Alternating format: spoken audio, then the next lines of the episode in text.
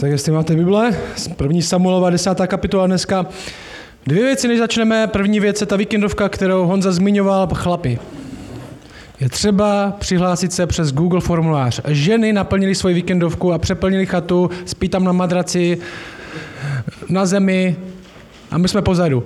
Takže Google formulář, chtěl jsem dát QR kód, mi to high-tech, ale nefunguje televize a stejně jsem to neudělal. Takže Google formulář, přihlašte se, tak, taky naplníme chatu. A tím může někdo z vás spát na zemi. Takže Google formulář, nebo napište Tomášovi, ten to má na starost. Jo? A další věc, druhá věc je 18.2., což je za dva týdny, a bude na kostele křest, jestli si to Franta nerozmyslí, že ho tady nevidím. Takže Dobrá akce, takže to tam nebylo na TT, tak jsem to chtěl připomenout. Za dva týdny křest tady na kostele. Dobrá, první Samuelova, desátá kapitola, co jsme zatím viděli? Co jsme viděli v té první Samuelově třicíce let staré knížce? Viděli jsme to, že boží lid Izrael, který je ve své zemi, konečně tam došli z toho Egypta a ze všeho, ale jsou ve své zemi a chtějí být jako všichni okolní národy, jsme se dozvěděli. Všechny okolní národy mají krále, Izrael nemá krále, všichni se zdá, že ty okolní národy mají asi lepší život, chcou, být jako oni, nepotřebují tak moc jít za Bohem, protože jít za Bohem se ukazuje, že není tak bezpečný, jako žít jako ostatní lidi. Je zajímavé, že často lidi, když se zeptáte v Šumberku nebo možná v České republice, proč jsou lidi věřící, tak často vám řeknou, protože potřebují nějakou berličku pro svůj život. Že jo? Jsou třeba jsou duševně slabší, a nebo jsou nějaký pověrčiví, a nebo chcou mít lepší život možná, nebo jednodušší život se dozvíte od lidí. Já jsem slyšel několikrát, jsi věřící, protože budeš mít jednodušší život, máš odpovědi na všechno, co potřebuješ. Ale ve skutečnosti to, jak Bible popisuje věřícího člověka, tak to není někdo, kdo má najednou jednodušší život naopak. Je to najednou někdo, kdo tvrdí, že život on sám nemá pod kontrolou, že je někdo nad ním, kdo ten život má pod kontrolou a on se mu musí učit důvěřovat. Jo, možná nějaký křesťanství, který je takový strašně plitký a je to možná tak dobrý na, modlič, na jednu modlitbičku, na večer je možná takový jednoduchý, jasný a jistý křesťanství, ale pravý křesťanství, tak jak ho Bible popisuje, je daleko méně bezpečný než život bez Boha. Protože najednou to není jenom můj plán, najednou to není jenom to, co já si usmyslím, to budu dělat, ale je tu někdo nade mnou, kdo nejenom, že chce, abych nějakým způsobem žil, ale taky mi říká, abych přestal důvěřovat sám sobě. A to není tak jednoduchý. Přemýšlet nad tím, co Bůh chce, přemýšlet nad tím, jak já můžu následovat jeho. To je nakonec méně bezpečný, protože je to daleko méně předvídatelný a to se Izraeli nelíbí. To se Izraeli nelíbí a boží lid Izrael zavrhne Boha. A ten text nám říká, že doslova oni ho zavrhli a řeknou, my nechceme, abys nad náma královal ty, protože to další den nebudeme vidět, co se stane. Chceme, aby nad náma královal člověk. Aby nad náma dohlížel člověk. A Bůh jim dal, co chtěli. Bůh jim řekl, tak dobře, jedna z nejhorších forem soudu nakonec, že Bůh dá lidem to, co nakonec sami chcou a to povede k jejich zkáze. Bůh jim dá, co chcou. Ale zároveň vidíme, že Bůh pracuje. Zároveň víme, že Bůh pracuje. Bůh pracuje, i když si myslíme, že to nemůže fungovat. A to jsou tyhle motivy těch kapitol, že Izrael se chystá vkročit do tohle velké louže, kde si budou královat sami, ale Bůh bude pořád pracovat. Bůh bude pořád nad nima dohlížet, Bůh bude pořád jejich Bohem. I když se lidi rozhodnou jít od něj, Bůh jde s nima a za nima. A Izrael chce krále, jako má všichni ostatní, nechtějí jenom čekat, co po nich bude Bůh chtít, chce, aby jim vládl ten člověk. A v Izraeli jsme se dozvěděli z minulé kapitoly, že Saul. Že Saul. A Saul je nejhezčí ze všech, je největší ze všech, je nejsilnější ze všech, taky Herkules, že jo? Možná mají dlouhý vlasy, nevím. Dívali jste se, když jste lidi z 90. Herkules, Kevin Sorbo, tak minule jsem zkusil Chris Hemsworth nebo sama sebe, to nikdo nepochopil. Uh, Herkules. A Saul byl nejhezčí, nejkrásnější, nejsilnější. A Bůh skrze takovou sekvenci náhod v uvozovkách, že se jeho tátovi, Saulovi tátovi se statí oslice a řekne, Saule, běže najít, on jde. A Bůh skrze tady tuhle sekvenci náhod přivede Saula k Samuelovi. Samuel v té době byl největší prorok, vedoucí v Izraeli, duchovní. A ten, Samu, ten Saula ustanoví za krále. Ty budeš náš král. Ty budeš náš král, Bůh mi to řekl, ty budeš král. A desátá kapitola, teďka kde jsme my, je o tom, jak Saul bude ustaven, ustanoven za prvního krále nad Izraelem. Jo, tohle je nejenom, uh, tohle není jenom nějaká alegorie tohle, nebo metafora, tohle je historie Izraele. Saul se stane prvním králem Izraele. Verš, verš 1, desátá kapitola. Potom vzal Samuel lahvičku s olejem, oni se potkali s tím Saulem, řekl mu, Saule, ty budeš král, Bůh mi to řekl. Potom vzal Samuel lahvičku s olejem, vylil ho na jeho hlavu, políbil ho a řekl, hospodin tě pomazal za vévodu nad svým dědictvím. A tohle první ustanovení za krále, možná můžeme přemýšlet, že až tady budeme ustanovat starší, nebo diakony, nebo nějaký pracovníky, mohli bychom dělat to sami, že jo, vylít olej na jeho hlavu, políbit je. Tak my jsme v církvi bratrské a v našem řádu je potřeste si pravici, což je podle mě modernější a lepší lepší způsob, než tady líbat lidi. Každopádně takhle to dělali. A, a všimněte si jedné věci z toho prvního verše. Něco, co nám ten text i minulou kapitolu připomínal několikrát. Ve skutečnosti čtyřikrát nám to říkal. A to je tohle. Tenhle lid si zvolil člověka, aby jim vládl a Bůh jim říká, ale nezapomeňte na jedno. Možná vám bude vládnout člověk, bude váš vévoda člověk, ale tohle je můj lid. Že ten první verš končí, hospodin tě pomazal za vévodu nad čím? Nad svým dědictvím. Nad svým dědictvím. Tohle boží lid, tohle jeho dědictví nepatří člověku. Člověk hraje roli, člověk je použit jako nástroj, by se dalo říct. Bůh si člověka může použít a používá, ale tohle všechno patří Bohu. A tahle, tenhle pohled, který máme na svět jako křesťané, jako věřící, tady, který plyne nejenom tady z toho, ale i tady z toho, z toho pochopení, že všechno nakonec, i když nám něco patří, že jo, já mám auto, vy máte auto, vy máte dům, kolo, boty, tričko, nevím co všechno, někteří umíte zpívat, někteří neumíte zpívat. Všechno, co máme, ve skutečnosti není naše. Všechno, co máme, není naše. Bible říká, my jsme správci toho, co jsme dostali. Že když si myslíme nakonec, že tenhle byt je můj, protože jsem tady 30 let spát za hypotéku, tenhle byt je boží. Tohle, to moje umění, to, jak hraju na klavír, to je moje, protože jsem, mě rodiče 10 let nutili chodit do klavíru.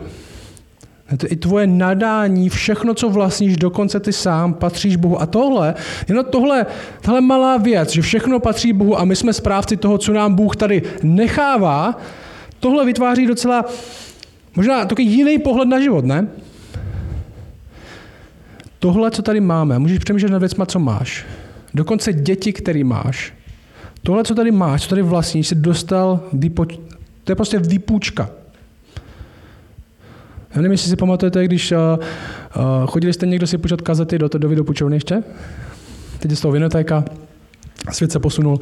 Uh, ale bylo tam, že jo, máš 24 hodin většinou a pak to musíš donést zpátky. Že pak to od, te, od tebe bude vyžadovat zpět. Jsem vždycky okopíroval a přivezl zpátky. No. Uh, to vystřihnu.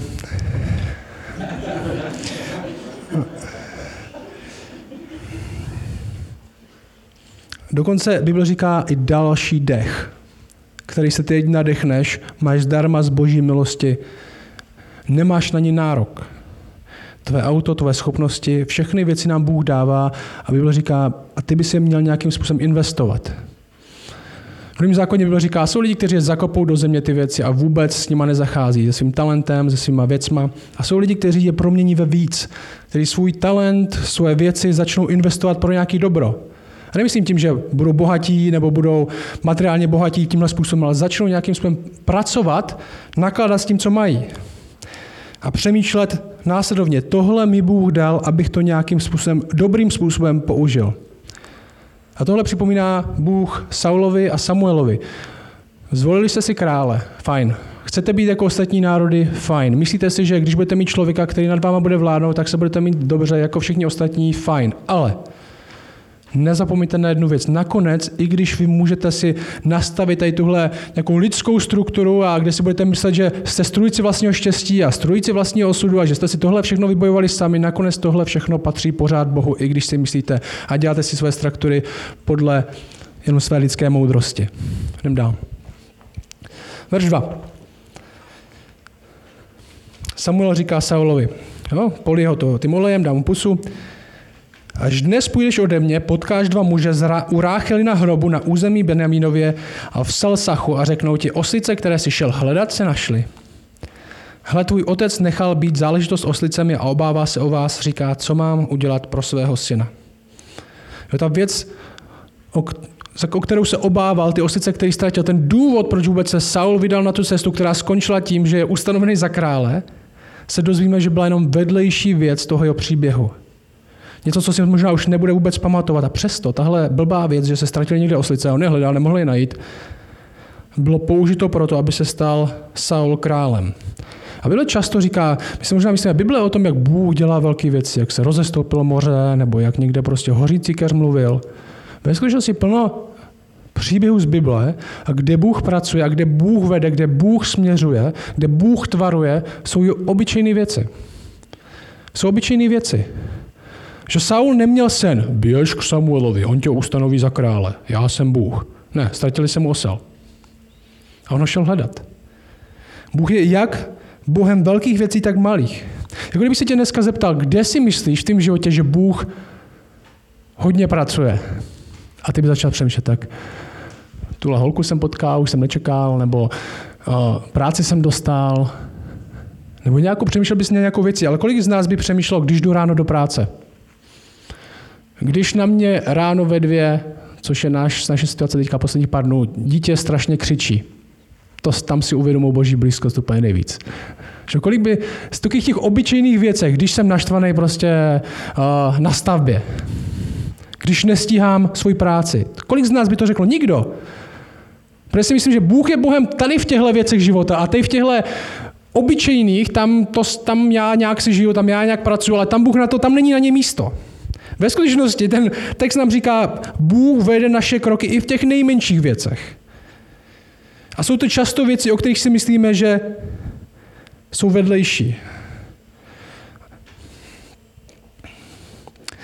Verš 3. O tam jdi dál, takže on mu říká, tam běž, tam koho potkáš. O tam jdi dál a přijdeš k dubu tábor, tam tě potkají tři muži, vystupující k Bohu do Bételu. Jeden ponese tři kůzlata, druhý ponese, asi nějaký silák, jeden ponese tři kůzlata, druhý ponese tři bochníky chleba a třetí ponese měch vína. Zeptají se tě, jak se ti daří a dej ti dva chleby. Hodně specifický, že jo? Vezmi si to od nich. A když jsem tohle text, tak ta otázka je, proč se, proč se tohle děje? Proč se tohle děje?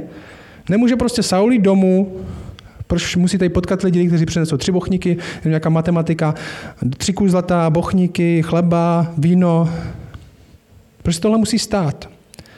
Možná otázka, proč tohle musíme číst? Jo, upřímně, tahle desátá kapitola, to je docela nudná kapitola.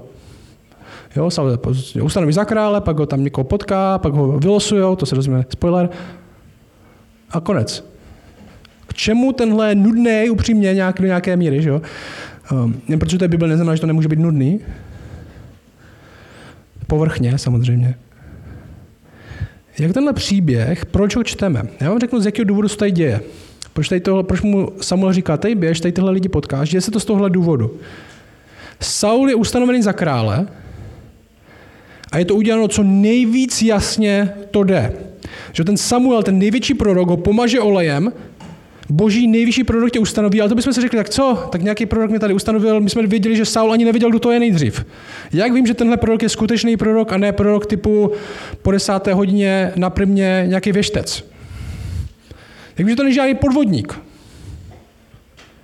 Takže Bůh dává znamení, že Samuel říká, tohle tady potkáš, tohle ponesou, ono se to stane je jistý, že tohle dělá Bůh. Že to, že jsi zvolen za král, není žádná náhoda, že Samuel není žádný prima podvodník. Bůh ho připravuje, aby přijmul něco, co uvidíme se bojí přijmout. A vidíme v této kapitole taky tři věci. Vidíme, že Samuel ho potvrdí, pomaže ho olem, dá mu tu pusu. Proroctví se naplní, zázrak, tam potkáš ty lidi, ty mi tohle, skutečně potká. A třetí, to uvidíme za chvilku, Saul sám zažije na sobě nějakou vnitřní změnu. A uvidíme ještě jednu věc, fakt zvláštní. A přes tohle všechno, že bude absolutně jasný, že Bůh pracuje, že tohle bylo proroctví, že Samuel je fakt prorok, Saul dokonce něco zažije duchovní zkušenost, tak uvidíme, že to nebude stačit. Že Saul se bude pořád bát A nakonec to bude vést jenom k jeho pádu. Možná takový ekvivalent, jako kdyby jsme byli pokřtěni v církvi. Že stal se nám zázrak dokonce, že bychom si mohli, bože, ukaž mi nějakou, ať spadne hvězda teďka, hvězda spadne, mi, wow. Možná by se něco změnilo uvnitř v nás, že bychom začali trochu žít jinak. A nakonec bychom stejně odpadli. Říká, Saul zažije něco sám. No. Verš 5. Co mu pořád Samuel říká, že co zažije. Potom jdi do Gibeje boží, kde je pelištejská posádka. A stane se, když vstoupíš do toho města, že potkáš skupinu proroků, jak se stupují z návrší, mají před sebou harfu, tamburinu, flétnu a liru a prorokují. Uchvátí tě duch hospodinův a budeš prorokovat s nimi a budeš změněn v jiného muže.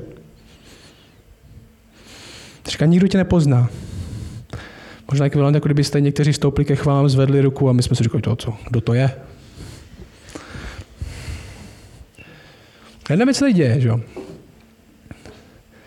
Jedna věc děje, duch svatý bude, duch tě uchvátí a ty budeš vypadat jako člověk. Je možná důležité říct, že jedna věc, která se děje jinak, než se děje dnes, je, jak působí duch svatý. Že duch svatý není jenom výmysl nového zákona, my jako křesení věříme, že Bůh je jeden Bůh, ale je ve třech osobách Otec, Syn a Duch Svatý. Je to osoba trojce, vždycky pracoval, vždycky byl. Když s někým doopravdy pracuje duch dneska, říkáme v nové smlouvě, v novém zákoně, tak je to člověk, který je skutečně věřící. Ale to nutně nebyla pravda ve starém zákoně. Ve staré smlouvě. Možná bys, mohli bychom o tom přemýšlet jako Bůh pracuje uprostřed svého lidu vždy, ale uprostřed, nebo uvnitř nové smlouvy je to záchranná práce primárně, a uvnitř staré smlouvy je to často nápomocná práce pro dobro lidu. Ne nutně pro individuální záchranu. Tenhle, my se dozvíme, že Duch Svatý bude přítomný, uchvátí Saula, ten bude prorokovat, zažije zážitek, něco, co nikdy neměl. Člověk, který se oba nikdy nezajímal, a to jíme proto, že, protože sam, Saul nevěděl ani, kdo to je boží prorok, před chvilou. A najednou se ním stane. A ten text říká, a stane se, až se na tobě naplní tato znamení, jo, znamení, to je znovu několika, naplní se znamení, naplní se znamení, bude potvrzeno, že tohle, co se ti děje, je pravda, naplní se znamení, učiň, co se ti naskytne, protože Bůh je s tebou. Taková zajímavá já jsem se o ní chtěl zastavit. Říká, učiň, co se ti, zajímavý, přemýšlejte, učiň, co se ti naskytne protože Bůh je s tebou. Učiň, nebo neboj se praktikovat podle toho, jak Bůh bude působit. A možná bychom to někteří z nás potřebovali slyšet. Neboj se praktikovat podle toho, jak bude Bůh působit. Protože Bůh může často působit a my to můžeme ignorovat. Učiň, učiň co se ti naskytne. Bůh může působit a může, my můžeme ignorovat. Jít jinam, nebýt tam, kde on pracuje. Ale nemusíme. Saul tady má prorokovat, bude vypadat jako totální hlupák, jo. Před ostatními lidmi bude tam, nevím, co tam s tamburinou, s lirou, nevím, asi přes tou Hare Krishna, kdo potom o, po, po, ulici. A Saul se k ním připojí a začne taky prostě ACčko. Um, v dobrým samozřejmě. Ale přemýšlej nad sebou. Bůh může pracovat Bůh může někde pracovat, Bůh může po tobě něco chtít, Bůh ti může víc nějakým směrem a ty řekneš, já, co kdyby, já budu vypadat jako hlupák, když tímhle směrem půjdu. Sedím s člověkem a cítím opravdu přesvědčení, já bych s tím člověkem měl sdílet evangelium. Měl bych mu říct, čemu věří, měl bych mu říct, že je větší naděje, než pro kterou žije teď, ale je... on si řekne, že jsem, že jsem blbec. Nebo už se se mnou nebude chtít kamarádi, tak radši nebudu. Učiň, co se ti naskytne. Že ten pragmatismus, o kterým se bavíme poslední týdny, ta otázka, kterou, která by nás měla konfrontovat, je tahle. Máme svého Boha moc ve škatulce. Chceme, aby bylo všechno předvídatelné. Nemá nás už v našem křesťanství co překvapit, Protože jsme Bohu vlastně sami dali hranice. Tady mi můžeš do života mluvit, ale tady už ne. Tady můžeš působit, tady tě budu poslouchat, když se hraje nějaká písnička, nebo do kostela budu chodit, protože tam stačí jenom sedět, jo. Ale jinde ne. Držíme se svých kolejí, hlavně, aby si třeba náhodou někdo něco neřekl. Protože uvidíme, že lidi budou mít stejné poznámky tady.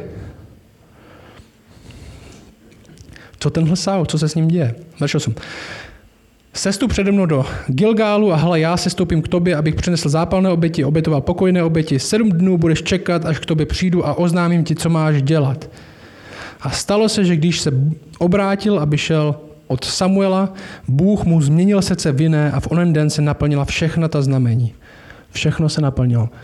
Saul, Saul je pomazaný, naplnila se znamení, má vlastní prožitek. Když přišli do Gibe, hele, skupina proroků šla proti ním, uchvátil ho duch boží a prorokoval s nimi. Stalo se přesně tak, že Stalo se, že všichni, kteří ho dávno předtím znali, viděli, že prorokuje z proroky a lidé říkali jeden druhému, co se stalo s Kýšovým synem?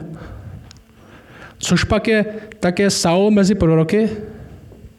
Kdo si o tamtud odpověděl, a kdo je jejich otec? Proto se stal taky příslovím, což pak je také Saul mezi proroky. No, většina komentátorů, kteří komentují tuhle pasáž, říkají, že tohle je negativní zvolání.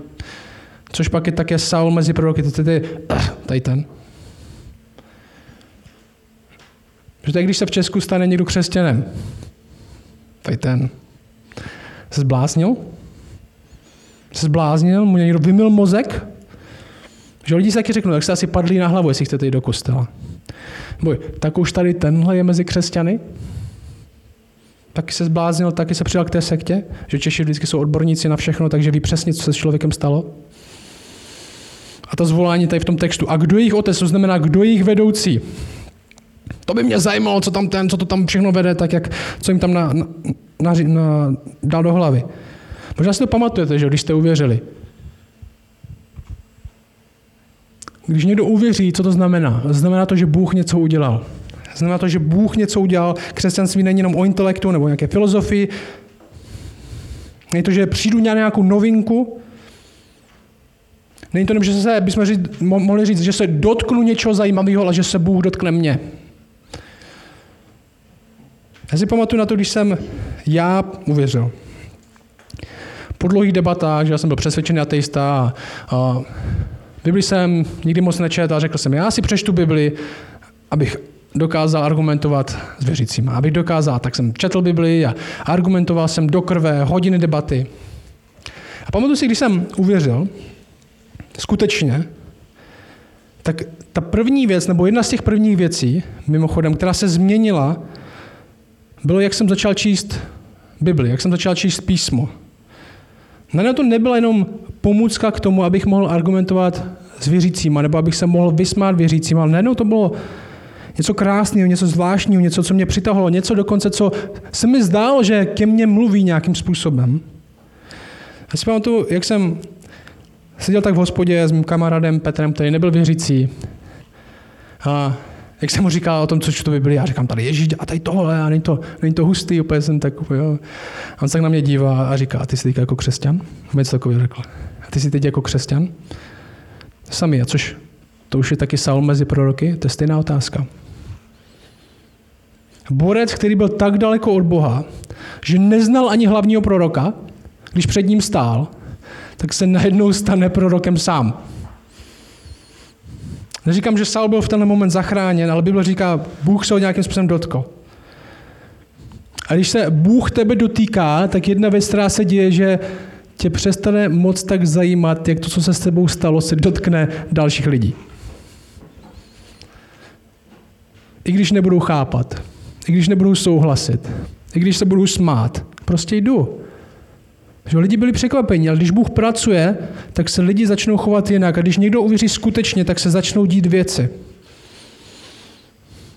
A skutečně křesťanství není jenom nějaký úvodní nadšení, je to vytrvalost, tohle Saul nakonec nebude mít. A jdem dál. Verš 13. Když přestal prorokovat, přišel na návrší. Saulův strýc jemu a jeho služebníkovi řekl, kde jste chodili? Že by celý celý večer pryč, no, dny pryč. Odpověděli, hledali jsme oslice a když jsme viděli, že nikde nejsou, šli jsme k Samuelovi, prorokovi. Saulův strýc řekl, pověs mi, co vám Samuel říkal. Saul svému strýci odpověděl, s jistotou nám oznámil, že se našli oslice. O králování, o němž Samuel mluvil, mu nic neuznámil. Saul je ustanoven za krále, hlavním vedoucím Izraele. Saul je potvrzen zázraky a proroctvím, které se naplnily. Saul má dokonce vnitřní prožitek srdce a prorokuje a tohle všechno a zázraky viděl.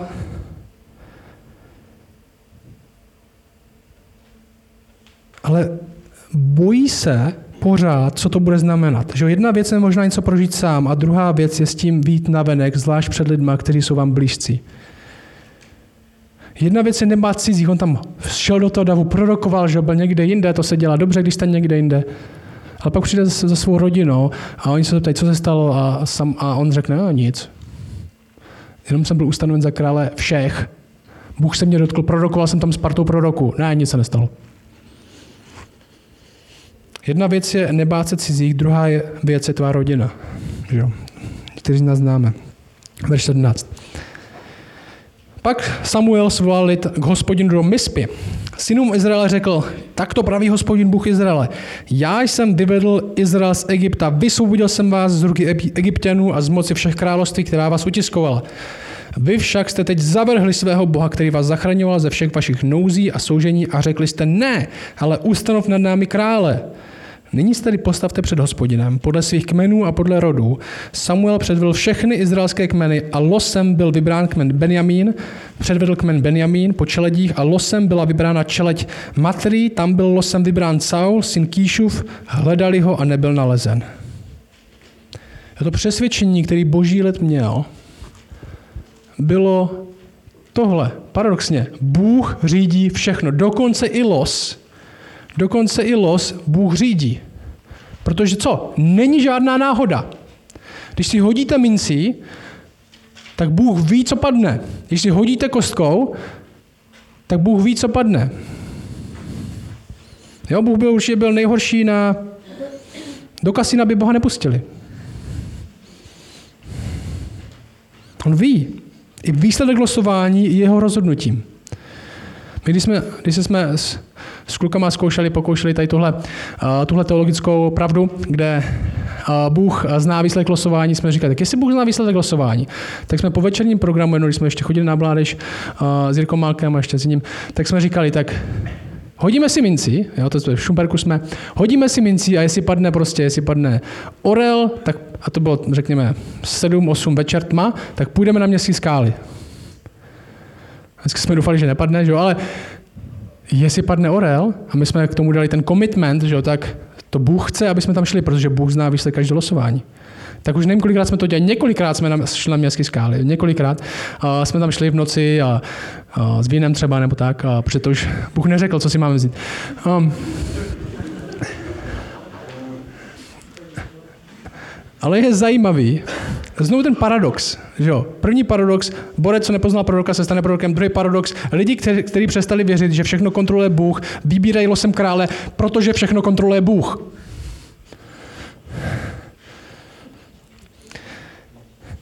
Byl vybrán Saul, syn Kýšův, hledali ho, ale nebyl nalezen. Doptávali se znovu hospodina. Přišel jsem již ten muž? Hospodin řekl, hele, skrývá se u výstroje. Zajímavé, jak to řekl. Um, docela srandovně, že jo? Samuel asi mluvil za Boha a lidi, tak kde je náš král? A Samuel, tamhle pod stolem se, se skovává. Tamhle jak je kupa výstroje, tam se skovává, protože se bojí. Potom všem, co Saul dostal, co všechno dokonce sám prožil, se pořád bojí. Protože nakonec Saul Bohu úplně tak nedůvěřuje. A my se dozvíme skrze jeho příběh, ten vzestup vidíme a ten jeho pád ještě není tak přesvědčen. V jeho životě uvidíme jednu věc, kterou můžete vidět v životě hodně lidí i dnes. Uvidíme, že i když Bůh pracoval skrze jeho život a v jeho životě, tak Saul Bohu nikdy moc nedůvěřoval, protože mu nikdy nepatřil.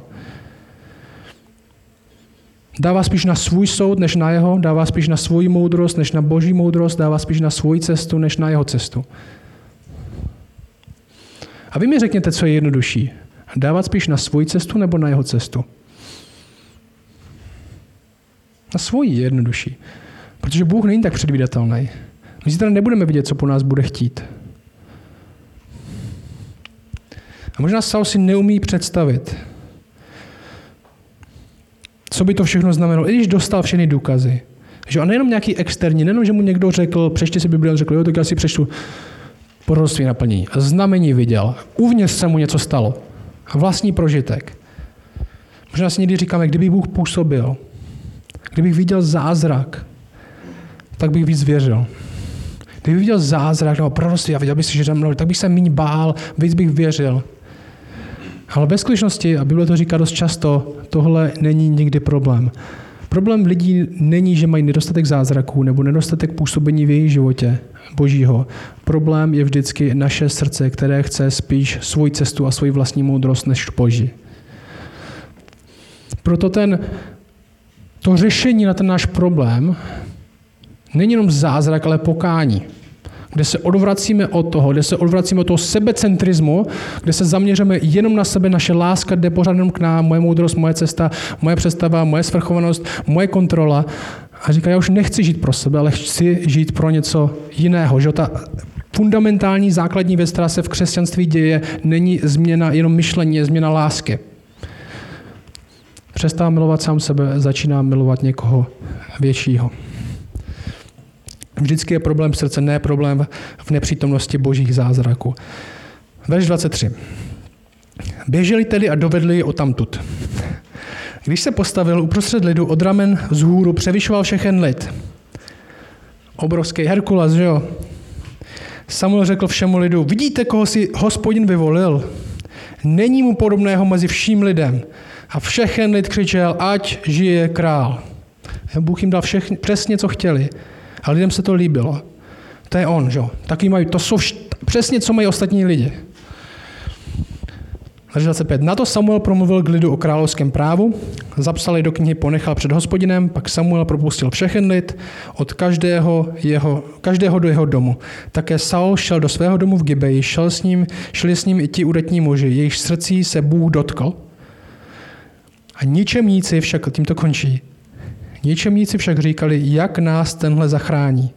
Pohrdli jim a nepřinesli mu dar. On ale mlčel. Takový zajímavý konec, který nám říká, že i když Saul byl nejhezčí, nejkrásnější, nejsilnější, tak stejně tam byli lidi, kteří si říkají, tenhle? Když budeme dělat věci, kde, bude, kde se budeme chtít jenom zavděčit cizím lidem, tak to nikdy nepůjde. I když uděláme přesně to, co chtějí, přesně to, co požadují, tak to nebude fungovat. A tady vidíme, jak bychom to schrnuli. Co bychom si z takovéhle kapitoly, jaká je tahle, mohli vzít? Mohli odnést? Vidíme jednu věc. Bůh pracuje skrze Saula, že o tom není pochyb. Mění ho nějakým způsobem, dává mu zázraky, ale Saul mu celé nepatří. Pořád se bojí a, pořád, a povede to ve skutečnosti jeho pádu. Že i když se mu dějou věci, i když zažívá boží blízkost, tak to neznamená, že mu patří. A my si z toho vezmeme tohle. My děláme opak toho, co dělá Saul. My děláme opak toho, co dělá Saul, to je jedna věc. A druhá věc, že si uvědomíme, že máme někoho, kdo je opakem toho, kdo je Saul. Jo? Dvě věci. My děláme opak toho, co je Saul. Já to vysvětlím. My děláme opak toho, kdo je Saul. A my máme někoho, kdo je opakem toho, kdo je Saul. První, my děláme opak. My, co se učíme a chceme učit a v, če, v co chceme věřit, a na co se chceme soustředit je následující. Bůh má tenhle svět pod kontrolou. My důvěřujeme tomu, že Bůh má věci pod kontrolou. I když jde všechno podle nás a my si myslíme, že my jsme to dokázali, my jsme dobří, a i když nejde nic podle nás, kde si myslíme, že je všechno ztracené a neumíme si představit, jak by s tímhle Bůh dokázal pracovat, my věříme, že Bůh všechno tohle má pod kontrolou. A to nás nevede ke strachu, ale vede nás to k odvaze. Protože jestli má Bůh všechno pod kontrolou, tak čeho se mám já bát? Jestli Bůh všechno drží, proč pořád si musím myslet, že všechno musím držet já? Já můžu pustit. Můžu dělat to, co po mně chce, s odvahou, protože nakonec ten, kdo mi říká, co mám dělat, to všechno pod kontrolou má. Nepotřebujeme další zázraky. Můžeme je mít, já říkám, že nebudou, nebo že nemůžou být, ale my nepotřebujeme další zázraky, aby se boží láska a práce potvrdila. A ta druhá věc je, že my děláme opak toho, co dělá Saul. My důvěřujeme Bohu a to nás vede k odvaze, místo nedůvěry, která vede ke strachu. My máme někoho, kdo je opakem Saula. Že Ježíš Kristus je opakem toho, kdo byl Saul. Saul byl první král, Ježíš je poslední král. Saul byl větší, nádherný, silný, ale nakonec troska. O Ježíši se říká, že nebylo na něm nic, na co bychom hleděli. Na první pohled, to by si lidi měli říkat, tenhle nás jako zachrání. My se vidíme, že Saul, Saul sám se bojí úsadu na trůn, Ježíš dobrovolně jde být přibyt na kříž za nás. Lidi chtějí krále, lidi chtějí někoho, komu dát svůj život, který je bude vést, který bude budovat království, podle kterého můžu žít, že řekni jim, jaký pravidla, my je budeme následovat. Ale lidský král bude vždycky katastrofa a jeho království nikdy nedá svobodu. Služba lidem nikdy nebude osvobozující. A naopak Ježíš, Bůh sám, komu nemůžeme nic dát, nic nabídnout a přesto nás zve k sobě, to je osvobozující služba. Proč? Protože víme, že Bůh nás nevyužívá. Bůh neřekne, tak mi tady služte, protože já bych to tady bez vás nezvládl, nebo když mi budete sloužit, tak budu mít víc peněz, nebo budu mít větší moc. Ne, Bůh má absolutní moc bez nás. Bohu všechno patří bez toho, aniž bychom mu cokoliv mi dali. Proto ta služba jemu není, co z toho může dostat Bůh, ale co z toho nakonec dostávám já, jeho. Ježíš je králem, kterému nemůžeme nic dát, přesto nás chce. A my o tom takhle můžeme přemýšlet. My jako lidi jsme dostali krále, kterého nemá nikdo jiný. Ostatní lidi, kteří nedůvěřují Bohu, jsou odkázáni důvěřovat lidem nebo věcem. Věcem, který umírají, který končí, který mají zánik. My máme stvořitele, který je pro nás. Bůh dává všechno, dokonce Bůh bere trosku, která možná na první pohled působí silně, možná oblafla pár svých kamarádů, ale ve skutečnosti není. A Bůh i skrze ní působí pro dobro svého lidu. Já chci, aby jsme věřili nakonec téhle věci. Bůh pracuje a my to můžeme vidět, my to můžeme být účastní. Začíná to srdcem, a ne na nějakou změnu myšlení, nejenom nějakým intelektem. Začíná to srdcem, který je obrácený k němu. A pokračuje to vytrvalostí. Něco, co Saul neměl. Pokračuje to vytrvalostí, protože si uvědomíme ve všech našich denních bojích a i v výhrách, že Bůh má věci pod kontrolou. Neznamená to, že jsou věci jednoduché, ale znamená to, že i v těch těžkých se můžeme vrátit, navrátit, obrátit k někomu, kdo to drží ve své ruce.